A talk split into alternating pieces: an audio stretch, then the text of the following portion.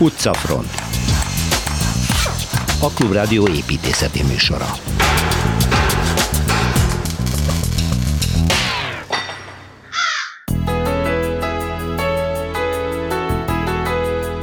Negyedik lépésben eljutunk Szicília fővárosába, Palermóba, Szilveszter Ádámmal. Elkezdünk egy történelmi oknyomozást Jamrik Levente történész blogszerzővel, aki Esztergomban fog végigvezetni minket egy misztikus útvesztőn. És ennek mentén 37 egykori templom geometrikus játéka mutat majd rá pontosan arra a helyre, ahol minden valószínűség szerint negyedik Béla és családja sírja található. Filmmúzeum, Broadway és Belvárosi Színház mindhárom működött, illetve utóbbi még működik is benne. Kelecsényi Kristófa Károly körúti műemléképületről mesél. Torma Tamás utcasétája ezúttal a Pesti oldalon lesz, következik a Szemelweis utca. És mi lett a Svábhegy? Teszi fel a kérdést Csomai Zsófia íbüldíjas építész, hiszen az egyébként jó szándékú tájépítészeti beavatkozások zömét elhibázottnak tartja, és tájidegennek véli. Négy utcát neveznek majd el Újbudán híres magyar nőkről, még lehet szavazni, hogy kik legyenek azok, a részleteket Kozár Alexandra fogja ismertetni. És bekukkantunk a Toldi moziba, hogy Poják Levente a 15. építészeti filmnapok utolsó program szervezője nekünk is helyet biztosítson.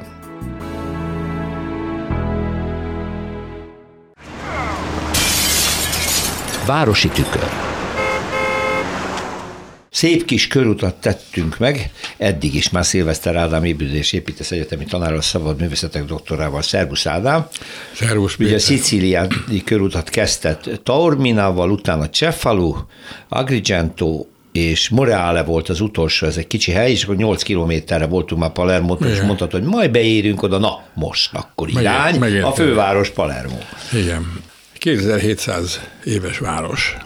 Itt mindenki megfordult, aki hajóba tudott ülni, és Fönícia alapítású. Ők Moreána felé, abba a Kies völgybe ott csináltak egy-egy gyarmatot, uh-huh. és déli gyümölcsöket termesztettek, és adták el a szomszédos vidékeknek. Aztán megérkeztek a görögök. A görögök csináltak egy kikötőt, mert két folyónak van egy közös deltája, és ott egy nagyon alkalmas területet találtak. Ez észak-kelet felé néz. Uh-huh. És ez, ez, ez remekül használható. Ez, ez fe, addig fejlődött, hogy tengerhajókat fogad. Nagyon érdekes a fejlődés, amikor megérkeznek a, a szaracénok. Az az iszlám közösség, aki itt egy emírséget létesít. És az a 8. században történik, hogy egy Kordoba és Kairó minőségű kulturális hely.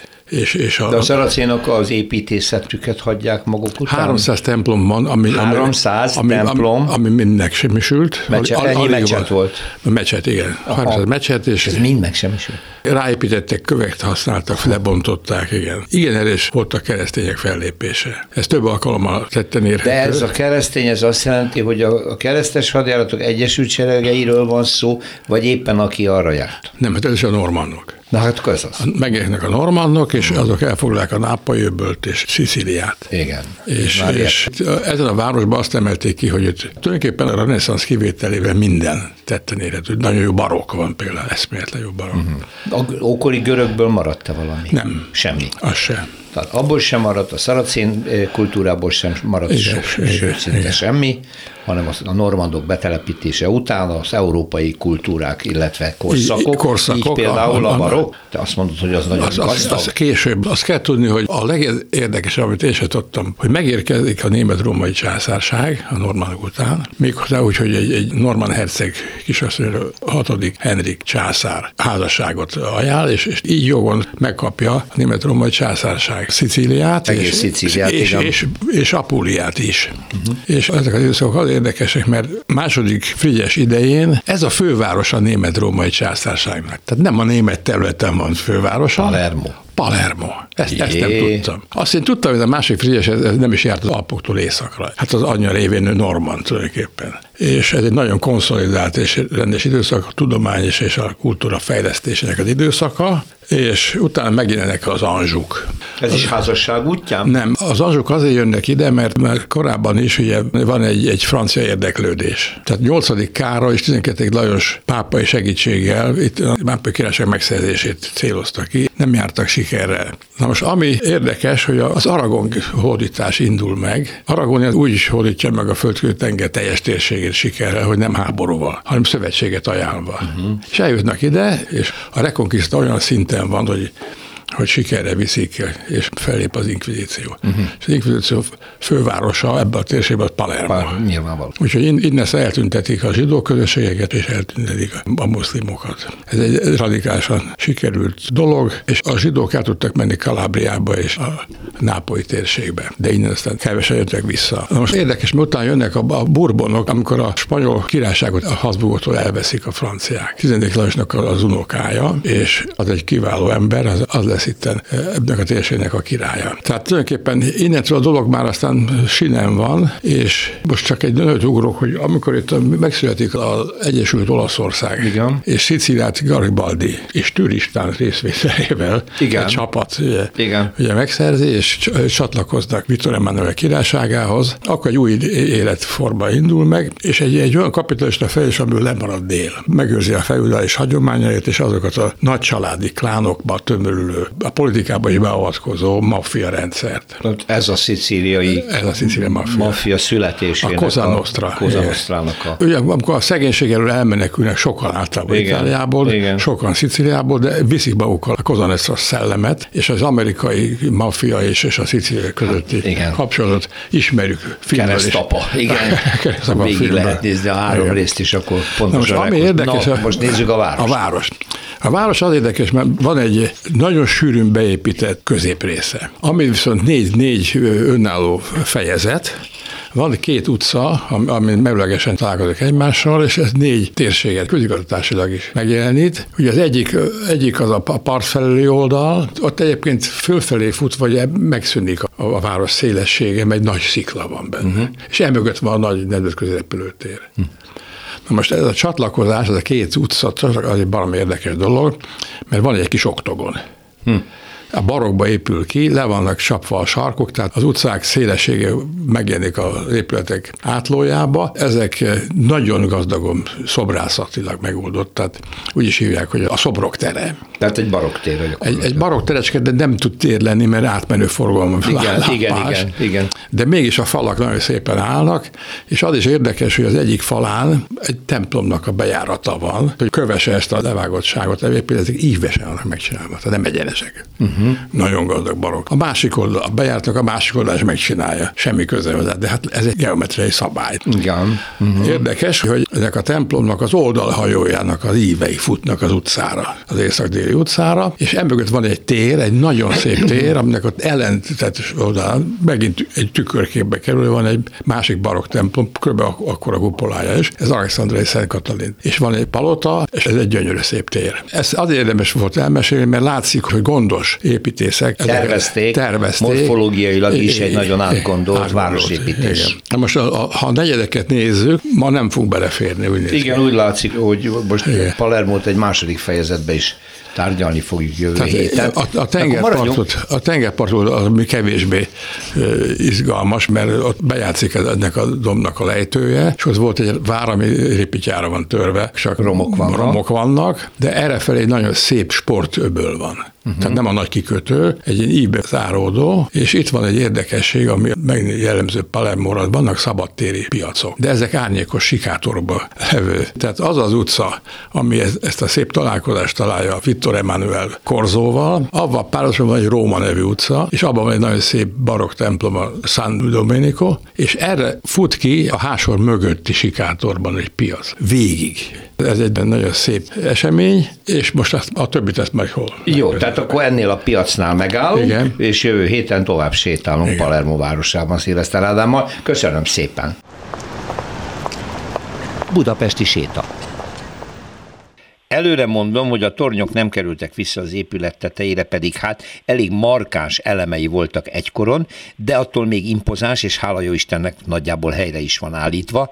Ez kérem szépen nem más, mint a Károly körúton található, mi csak filmmúzeum épületének mondtuk mindig, mert a Broadway színház helyén valamikor a filmmúzeum működött, amit most Kelesényi Kristóf építészet történész választott ki, hogy beszéljen róla. Szia Kristóf!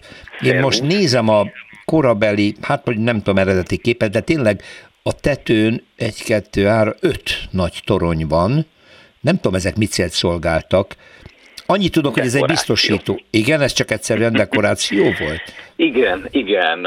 Ö, hát ugye ez, ez, ez volt főként, vagy ez az, amiért ugye a, a század közepén, meg aztán a második világháború után ugye azért nagyon sok ilyen torony eltűnt, mert hát alapvetően ezek a szerkezetek megöregedtek sokszor, és ugye azért az 50-es, 60-as évek időszaka azért nem volt ennek nagy rajongója, hogy ilyen funkció nélküli szerkezetek itt álljanak.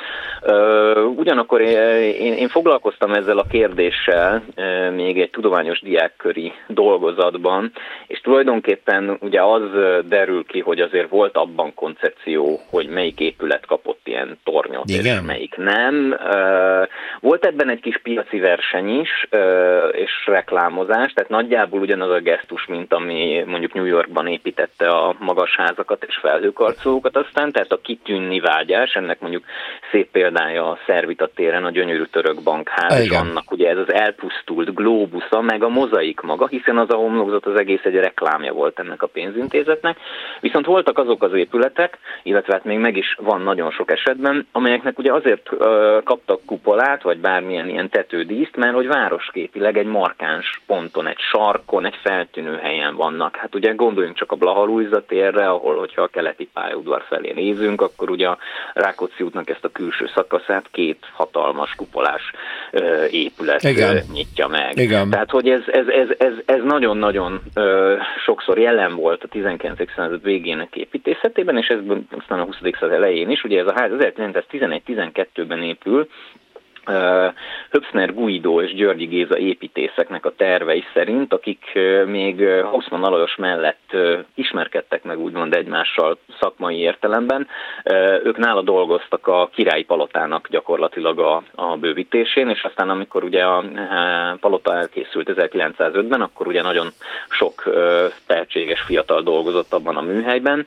olyanok is, akik hát nem a Hausmanni stílust folytatták aztán önálló építészként természetesen, hanem haladtak voltak a korral, és nekik ez a, a, az egyik legjelentősebb közös munkájuk itt Budapesten, ugye egy hatalmas, azt hiszem öt emelet plusz félemeletes épületről van szó, amelyet egy biztosító társaság, úgynevezett Viktória biztosító épített, aztán ez hamar átvándorolt egy magyar biztosító társaságnak a kezébe, onnan meg aztán az államosítás után az államnak a kezébe, és ugye amiről ismerjük még ezt a házat, sorozat, az ugye a, a, benne lévő mozi, ugye 1938-ban nyitott itt meg, ugye a, azt hiszem, most lehet, hogy tévedek, de az eredeti neve is Broadway volt, aztán ugye lett filmmúzeum később, és ugye most a Belvárosi Színház.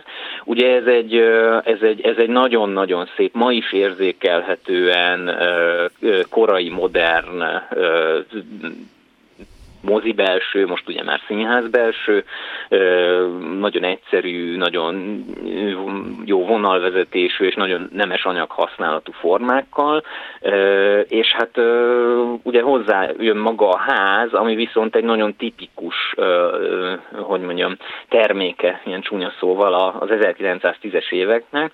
Ugye van még, meg kell említeni, gazdag szobrászati dísz a házon, nagyon. nem csak a kupola alatt a mozaikos szárnyas győzelmi angyal, hanem hát ugye lent a a második, második emelet, igen. egy domborműsor, ahol hát mindenféle uh, ugye igen polgári, különféle uh, anya, apa, és különféle, hát az mindenféle biztosított emberek, Igen, ugye, akik a társadalom különböző csoportjához tartozó szimbolikus figurák díszítik, de nagyon van. nagyok, szóval ezek magasabbak, emelet nagyobbak, magasságúak, emelet magasságúak. domborművek, és hát az ő alkotójuk pedig Maróti Géza, Aha. aki ugye egy nagyon foglalkoztatott szobrásza volt az építészeknek, ugye ő Alpár Ignásznak is dolgozott, a Magyar Nemzeti Bank főépületén, a Szabadságtéren is hasonló szobrok vannak tőle, és nagyon-nagyon-nagyon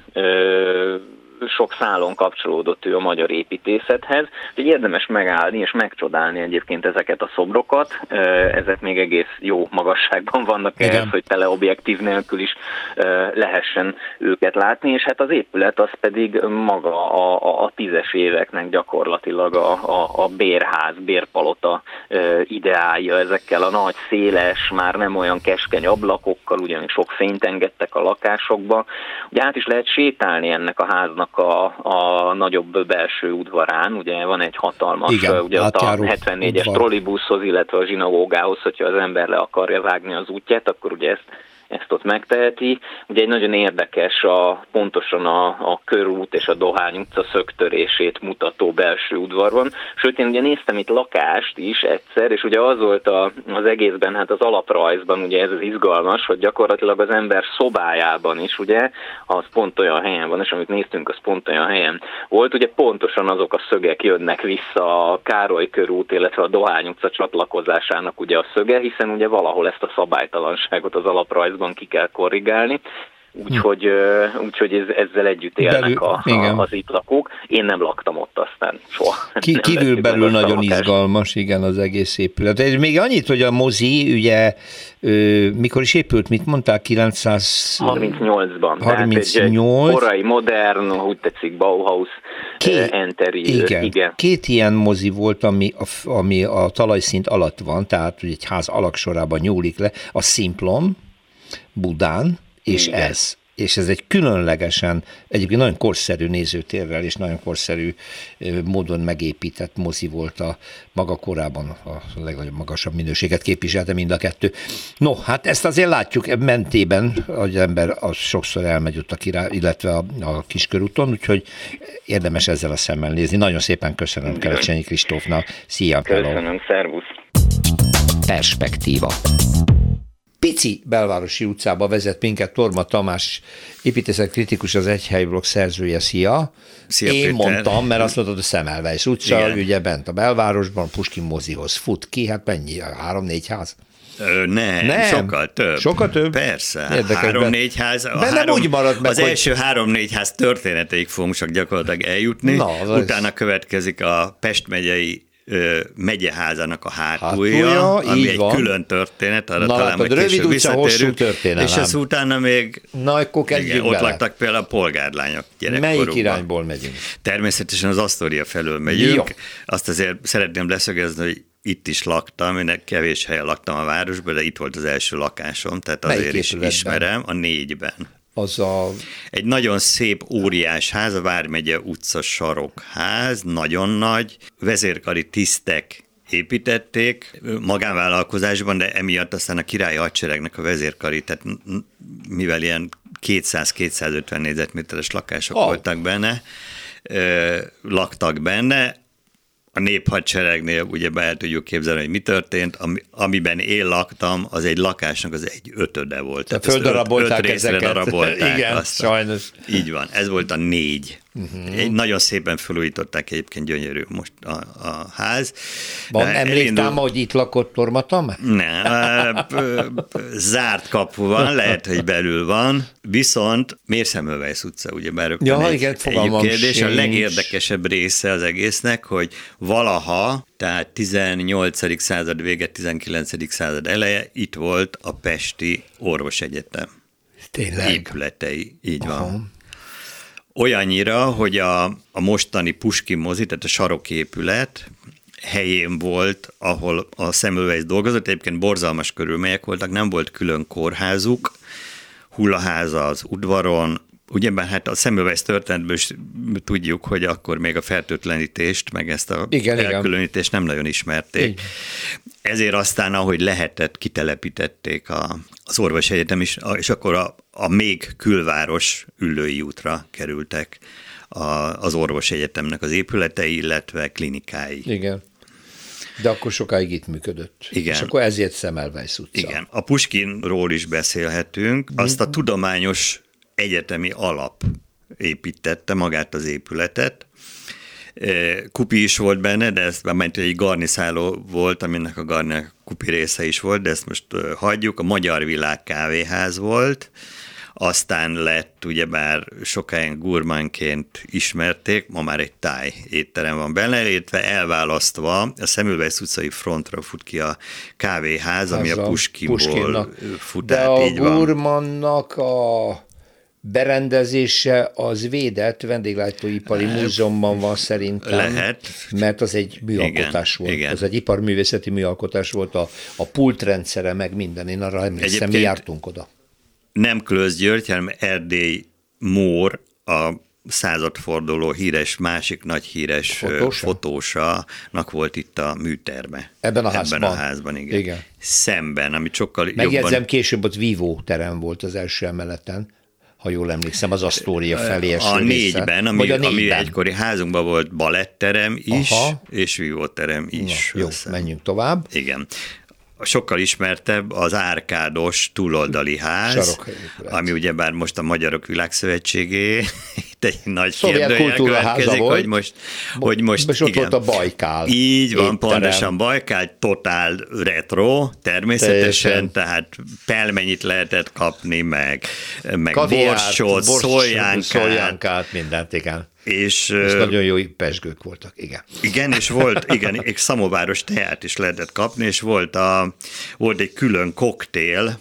Igen? Azt volt egy ismertem. külön koktél, most a bajkál koktél, amit hát igazi retro bikavért kevert, kevertek nyilván édes szovjet pesgővel. Aha, borzasztó Sokkal érdekesebb, viszont, hogy aztán kis gazdaszékház volt, stb. stb., de a városi legendáriámhoz sokkal inkább hozzátartozik. 1964-ben itt volt egy legendás házibuli, szilveszteri házibuli, ami több napig tartott, többen megírták, Kennedy János, MGP, utoljára Bereményi, aminek természetesen a korszellemhez szintén hülyen a rendőrség vetett véget, de hogyha valaki majd megveszi a hamarosan megjelenő bereményit, akkor olvassa el az előzőnek a végét, mert onnan ebből a buliból vezetünk át uh-huh. majd a, a jövőbe. Igen. És akkor még, még egy elem van, a Vármegye utca után van egy hatalmas tömb, ami a a Semmelweisre fut ki tulajdonképpen, de az a Városház utcában kezdődik, a Pest megyei megyeháza. A megyeháza az vége, első híres, nagy klasszikus ö, épület, hát nem, nem Pesten, hanem ilyen megyeháza típusú, ami hátul több udvarral folytatódik, és ö, akkor börtön is volt egy időben, ott volt a Bitófa, tehát amikor Szentendrén a múzeumban dolgoztam, akkor furcsa módon a könyvtárunk, az egyik könyvtárunk, az ott ebben a tömbnek a közepén helyezkedett el, az ablakok, festett üvegablakok Pest megyei nemes címerekkel, Aha. az, ha kinyitottuk az ablakot, oda nézett, ahol vala a bitó állt. Ez pedig a kápolna volt, de nem akármilyen kápolna, egy kétszintes tehát mint a zírcel lennénk, egy kétszintes, most már könyvtárt képzeljünk el, csupa gyönyörű faberendezéssel, stb. stb. Ez a hátsó rész, ez később laktanya lett, tehát az a rész, ami a Szemülvejsz utcára nyílik, most is van ott nagy kapu, az később laktanya volt. No, kicsi utca, elég hosszú, maradt Igen. még? Maradt még, de az Menjünk már nem hát, annyira érdekes. Jó, azt hittem, hogy akkor jövő héten folytatjuk még. nem, jövő jó, héten visszamegyünk Budára. Nagyon jó, Torma Tamással. Nagyon szépen köszönöm. Én Szia. is köszönöm. Utcafront. Belekezdünk egy sorozatba, de nem akár milyen sorozatba, és aki minket vezetni fog, már ismerős önöknek, mert múlt héten itt volt a műsorunkban, Jamrik Lemente történész, média szakember, a Fanaszter és a Járdasziget blog szerzője. Jó napot kívánok! Jó napot kívánok! Mert hát csak, hogy megpendített egy érdekességet a Buda egyik eh, nagyon régi, eh, múltra visszatekintő épületének megmentéséért emelt szót, de aztán, amikor elolvastuk Árva Brigitte szerkesztő kolléganőmmel a cikk sorozatát arról a csodálatos felfedező munkáról, ami negyedik Béla vélt sírjak körül zajlik, zajlott, és még nincs vége, akkor azt gondoltuk, hogy ezt jó lenne több részletben nekünk elmesélni, mert ez egy, ez egy Da Vinci kód kaland szinte. Szóval Esztergomban vagyunk, ahol sejthető volt, hogy a város ráépült nagyon régi korok épületeire, de kiderül egy hosszú feltárási folyamat során, most ugye előreugrok, hogy bizonyos épületek egymással párbeszédben vannak, és olyannyira párbeszédben vannak, hogyha ügyesen foggatják a szakemberek, akkor ezek az épületek még talán azt is eljárulják, hogy hol van negyedik Béla és családjának pontosan a sírhelye. Na honnan induljunk? Honnan vezet bennünket Húha. ide? szóval, van egy barokk templom, amit ismerünk. Igen. Annak van egy furcsa tornya, ami nem tartozik hozzá, és mégis egybe van építve. Én ezt láttam egy centrumnak. Igen, a lényeg az, hogy a kezdeném régebről. Jó, menjünk. Tehát a nagyon sokan azt mondják, hogy a, a, a középkor a sötét volt, és hogy ez egyre jobban kiderül, hogy ez nem egészen így volt, sőt a barokkor sem, mert már akkor az akkori emberek, akik főleg az építészettel foglalkoztak, vagy a különböző képzőművészeti ágakkal, próbálták az isteni tudást leképezni az emberi szintre. És ugye maga az ikonfestészet is innen zajlik, hogy nagyon mai napig nagyon szigorú ö, arányok alapján lehet csak ikonokat ö, rajzolni, meg vannak szabva, hogy az aranymetszés vagy különböző centiméterek alapján hol kell lenni a szemnek, a szájnak, az ornak, vagy maga annak a buroknak, ami a fej fölött van, ez a, a dicsfénynek. És ugyanez az építészetben is ez, ez már kinyilvánosodott már ugye a római korban, ahol már mérnöki tervek alapján készült, de már hogy a kereszténység előre törésével próbálták ezt az isteni tudást lemásolni, hogy a makrokozmoszt a mezokozmosz szintjére, amit szintén az aranymetszéssel és különböző szent számokkal próbáltak ugye megvalósítani, mert ugye azt mondták, hogy maga az isteni tudás az csak a matematika és a geometria által lehet a legtökéletesebben visszaadni. Ebből több korabeli könyv is született, a Grammatiki Veteres, vagy az Agrimentores Romani, és a lényegében maga például második Szilveszter is, aki a Gerbert néven volt még korábban egy úriember, szintén ő már leírta, hogy hogyan kell az ideális városoknak kialakítani. Tehát az, nem, az teljesen lényegtelen, hogy most van-e folyó, vagy átkelőhely, vagy hegy, vagy különböző korábbi kialakult olyan város szerveződési pontok adott településeken belül, ami mondjuk adná egy településnek a kialakulását, mondjuk egy kereskedelmi csomópont, hanem azon belül is úgy kell az adott várost felépíteni, ami teljes egészében visszaadja az isteni tudást. Honnan származhat ez a csillagok megfigyeléséből, vagy, vagy egy filozófikus levezetés? Is, is. Ez, ez, is, már, is? ez, ez már ókorból megy, ugye minden mérhető, ugye, ugye a, a, Igen. maga a természete, hogy a legtökéletesebb ugye a mértani forma formák szempontjából, hogy a Fibonacci kótok, ez minden onnan vezethető le, és ezt az isteni tudást, egy tudásnak vélték az akkoriak, és akkor próbálták ezt leképezni uh-huh. a mhm. városokra.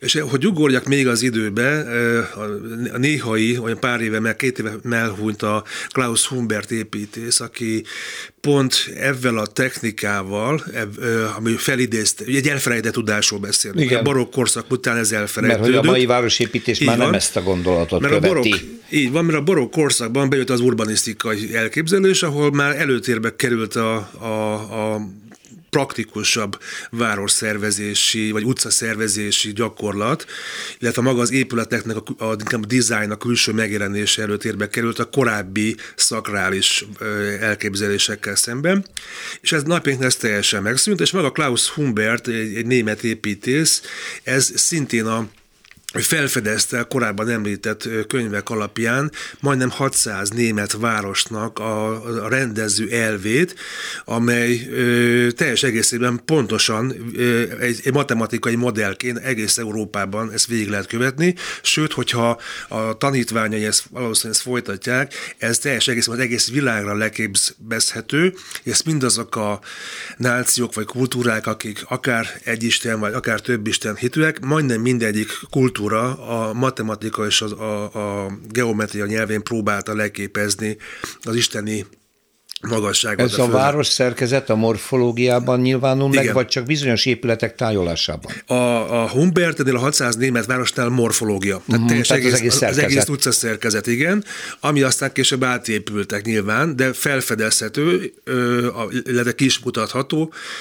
az ő kutatásai alapján, ami, és így lényegében a, a német régészek nagyon sok ilyen városnak a elfeledett struktúráját találták meg, például ilyen volt Freiburg, Velence, Basel, Siena vagy Prága, hogy, uh-huh. hogy említhetném, tehát egy, egy irgalmatlan nagy mennyiségű városról van szó. Na ez, egy, ez csak egy, ez egy ilyen, ez a nyitó, ez az intro. Na de nyilván ez most már Esztergomra is értelmezhetővé válik a, a régi korok építészeti nyomait figyelve. Így van, csak a, ez, ennek az, az úriembernek a kutatás. Igen, ez az alap. Igen, ezt nem ismertük, de viszont ez most, viszont most már kell ahhoz, hogy megértsük, hogy miről szeretnék beszélni. És akkor az időben megint visszaugorva, az 1920-as években volt egy harcsa Dániel Csizmadia mester, aki Esztergomba letelepedett a családjával, és a, pont akkor alakult meg Esztergom táborban a, a Horti korszakban az első esztergomi tankhadosztály. Frissen kellett felállítani a trianoni békediktátum miatt, és maga az új alakuló honvédség miatt eléggé nagy igény, ruhaigény jelentkezett a honvédség, igényé, honvédség szempontjából. Így a Harcsad úr is komoly, egy megbízás, komoly megbízás kapott. kapott, és így a Jókai utca 7 számú házának a hátsó traktus, ahol istálok voltak, elkezdték kibővíteni, hogy a Csizmadia mester üzemet létre tudják hozni, hogy legalább naponta két vagy három pár csizma elkészüljön.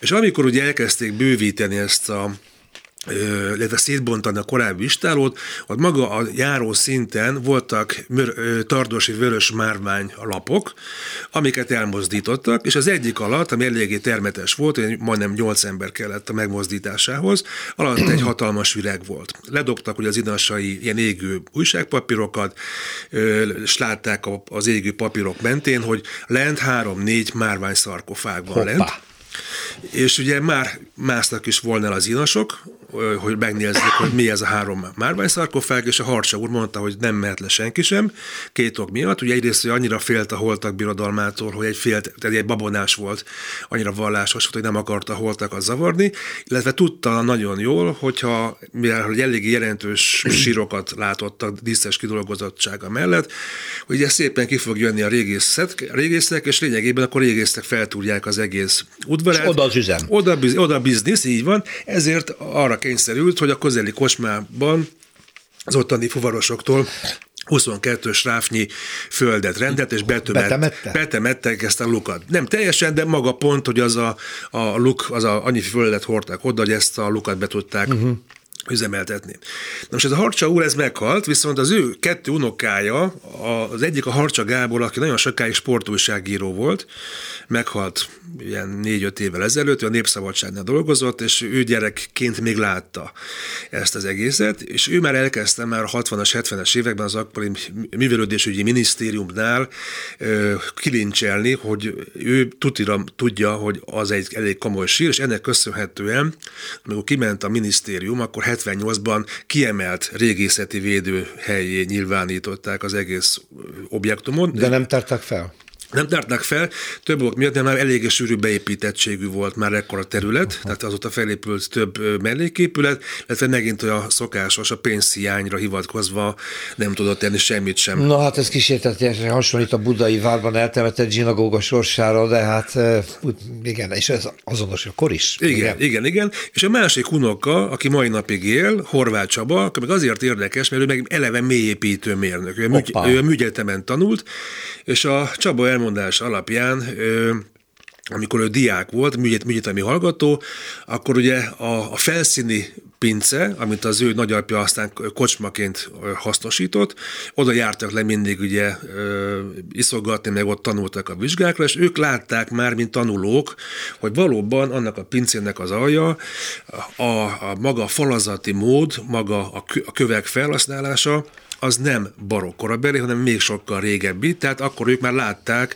hogy ez egy régebbi struktúrára ad nyomot. Most ott volt egy fal, és mint szakemberek sejtették, hogy valami van, van, és a családi hagyományból tudták, hogy egy ö, kazematát rejt, amelyben három sír, díszes sírhely van, ez az első rész vége, hogyha a Levente megengedi, és jövő héten akkor innen folytatjuk tovább a negyedik Béla vélt vagy valós sírhelyének megtalálásának egészen különleges módszereivel. Köszönöm szépen, várom vissza.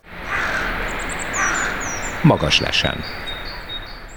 Aki már felment kirándulni a normafára, az látja, hogy jelentős változások történtek, és történnek, mert még nincs teljesen kész, ugye hát ez egy nagyon komoly programja volt a kerületnek, hogy a Svábhegyen a rét és a kirándulóhelyek, a sipája és minden megújuljon, átalakuljon, én is voltam fönn, de az én véleményem nem számít, viszont annál jobban számít Csomai Zsófia Ébüldőjes építész címzetes egyetemi tanár véleménye, aki az építész fórumon most meg is jelentett egy, egy írást. Jó napot kívánok, köszöntöm a stúdióban. Szép jó napot kívánok.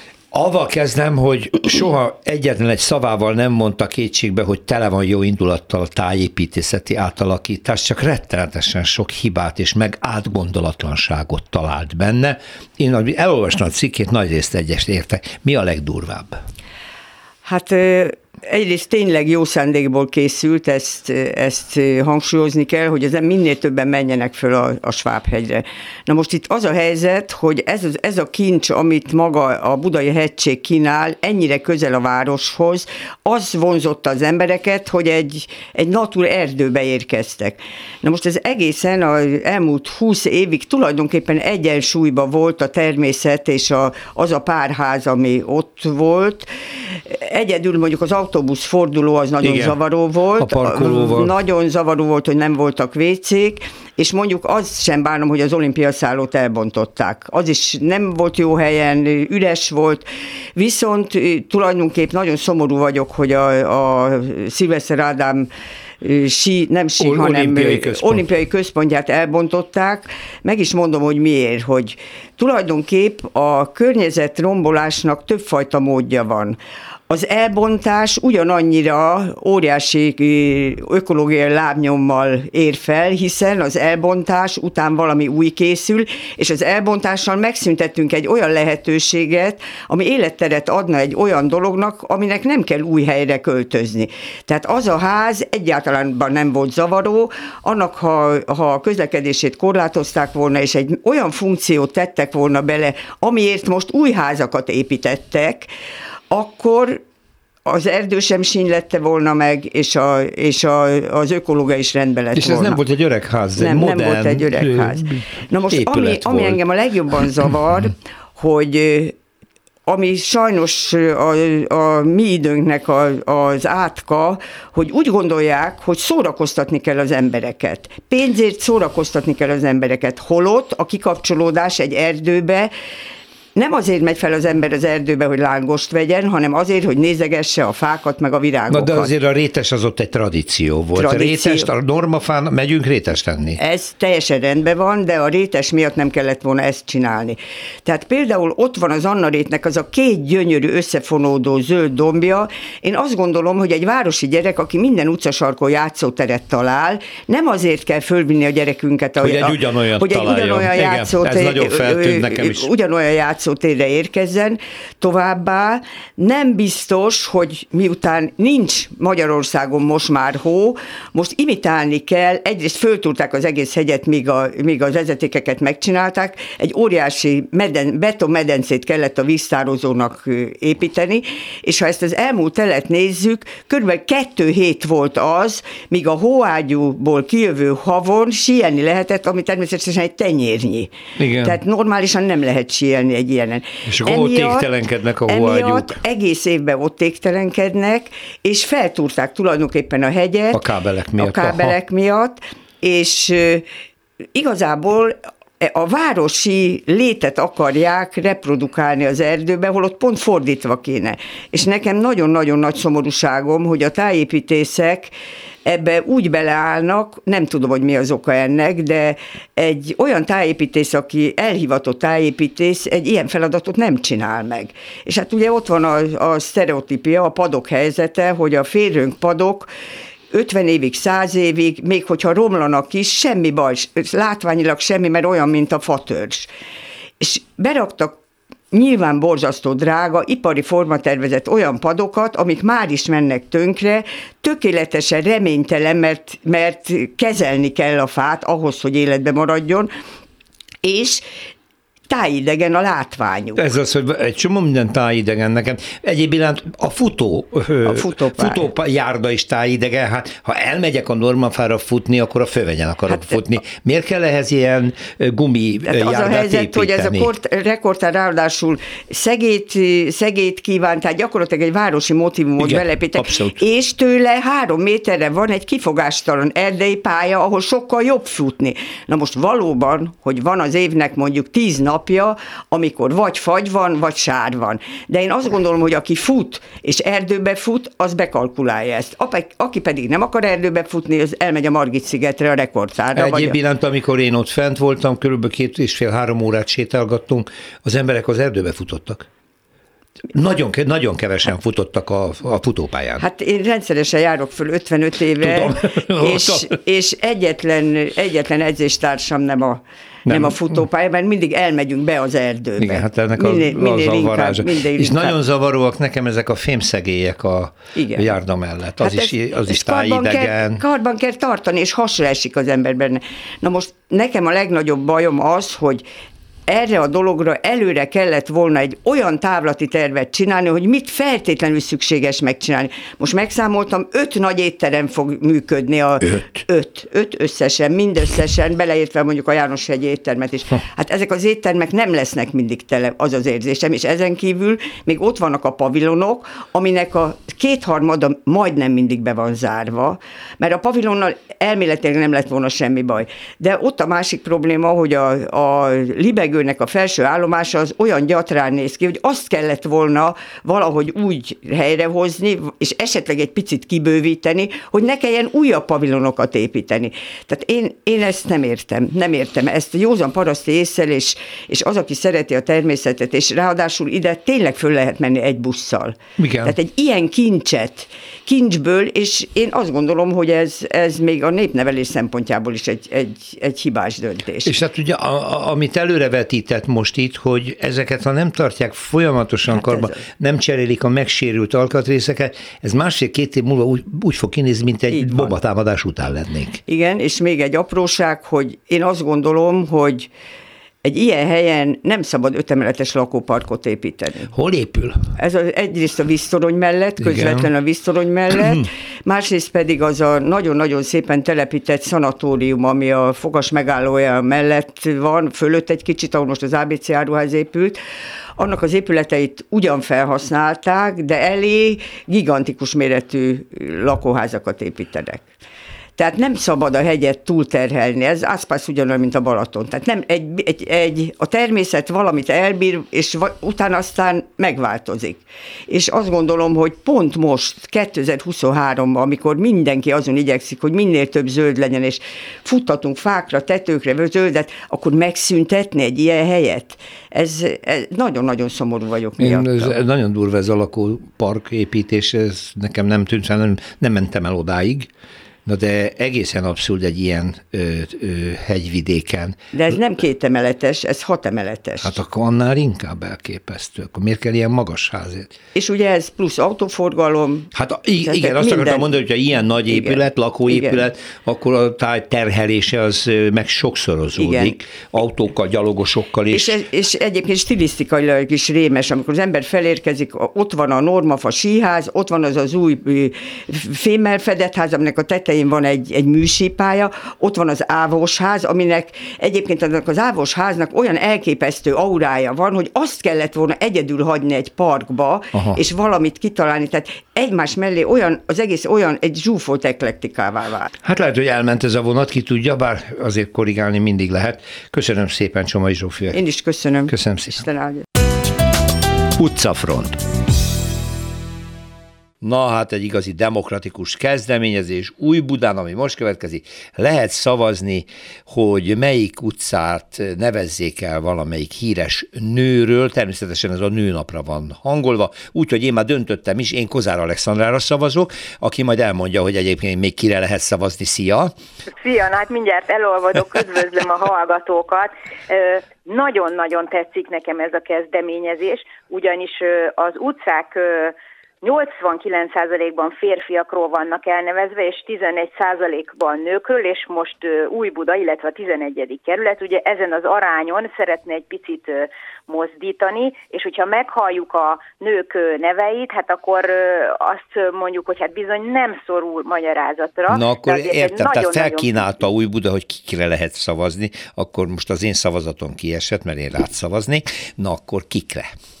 Na, Lakatos Gabriella, ugye a világhírű balerina a Kelenhegyi útról, természetesen emléktáblája van, utána néztem, majdnem minden nőnek van már emléktáblája, de hát ugye az emléktábla az nem ugyanaz. Igen? Aztán az én kedvenc figurám a Kosáriné Réz Lola, azt is megmondom, hogy milyen, nem csak azért, mert ugye ő volt a történész Kosári Domokos édesanyja, ugye volt akadémia elnöké, de hogy száz saját művet írt, regényt, 70-et fordított, köztük a Vinettút, aztán az elfújta a szelet Agate Krisztit is, és neki úgy sikerült híres női íróvá válni, hogy egyszerre volt konzervatív és feminista. Na most ma ez lehetetlen lenne. Az biztos.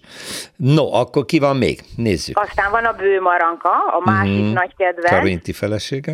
Ö, orvosként, igen, tehát ö, hangsúlyozom, hogy itt nem Karinti feleségeként, Adi Igen, hanem saját jogom.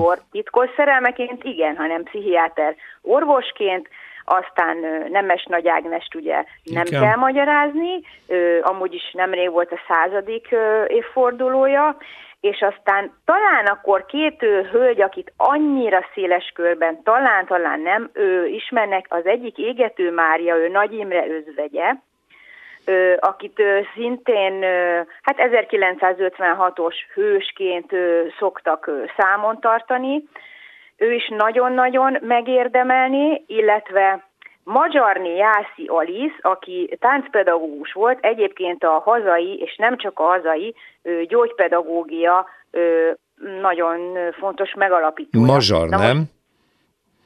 Hát Magyar. most itt a név tekintetében... Igen, már kiavított egy hallgató bennünket, mert a Ménesi útról beszélve Torma Tamás említette, hogy ott van az a ház, ahol a, a, a tánctanárnő lakott, és ő magyart mondott, és kaptunk egy figyelmeztetés autentikus helyről, hogy nem magyar, hanem magyar.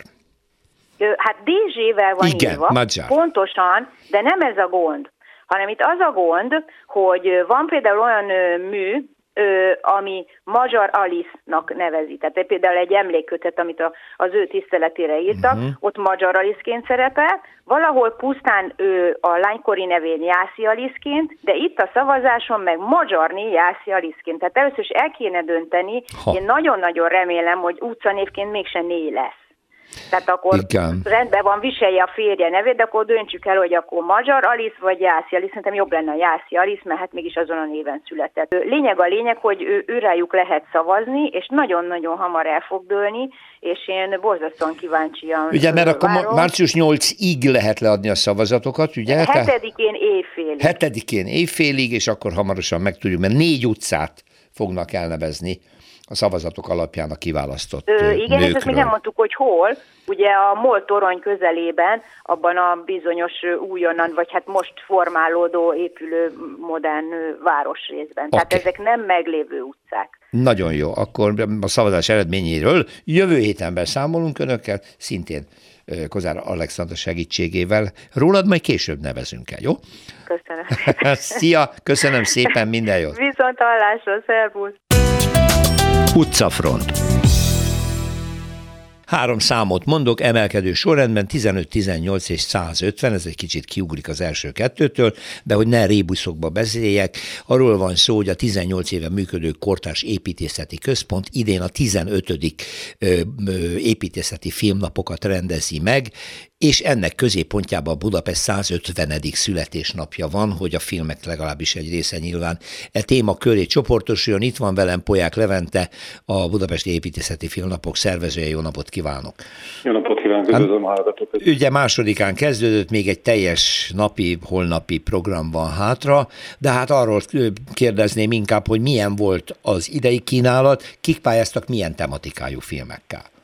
Alapvetően a program egy része pályázatokon keresztül jön be, másokat pedig keresünk nemzetközi fesztivál kínálatból, illetve másútól jönnek el hozzánk.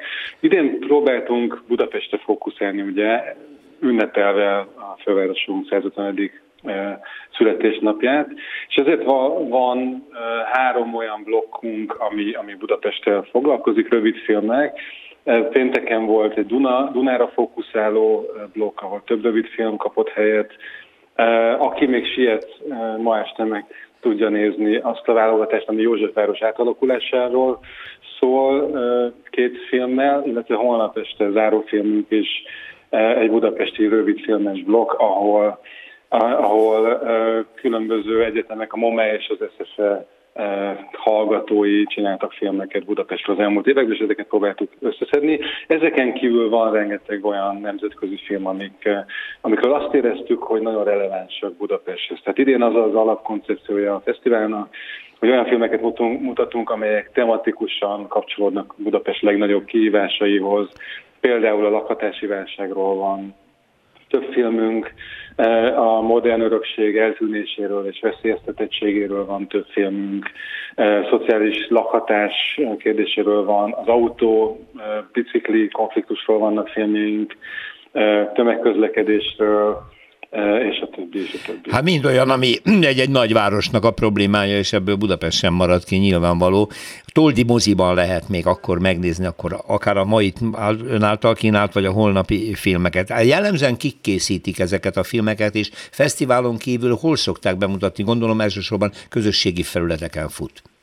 Alapvetően ez a filmes műfaj igazából olyan más filmes műfaj, tehát vannak olyan rendezők, akik ugye teljesen a filmvilágából jönnek, de valamit elkezdtek a városok építészet problémáival foglalkozni, és ők igazából különböző fesztiválokon, néha moziban, teljesen normális mozikínálban mutatják be a filmjéket, illetve van néhány olyan filmünk, ahol inkább az építészet urbanisztika irányából jött valaki, és azzal a tudással felvértezve kezdett el filmeket csinálni, de mi nagyon figyelünk arra, hogy ne annyira beszélőfejes dokumentumfilmjek lennek, ahol mindenki elmondja véleményt, hanem ezek azért nagyon izgalmas, magukkal ragadó filmek, dokumentumfilmek, játékfilmeket is szoktunk mutatni, kísérleti filmeket, tehát hogy azt gondolom, ez egy teljes értékű filmfesztivál, egy tematikus fókusszal. Köszönöm szépen Poják Leventének, a filmnapok szervezőinek. Sok sikert, minden jót viszontlátásra. Köszönjük viszontlátásra.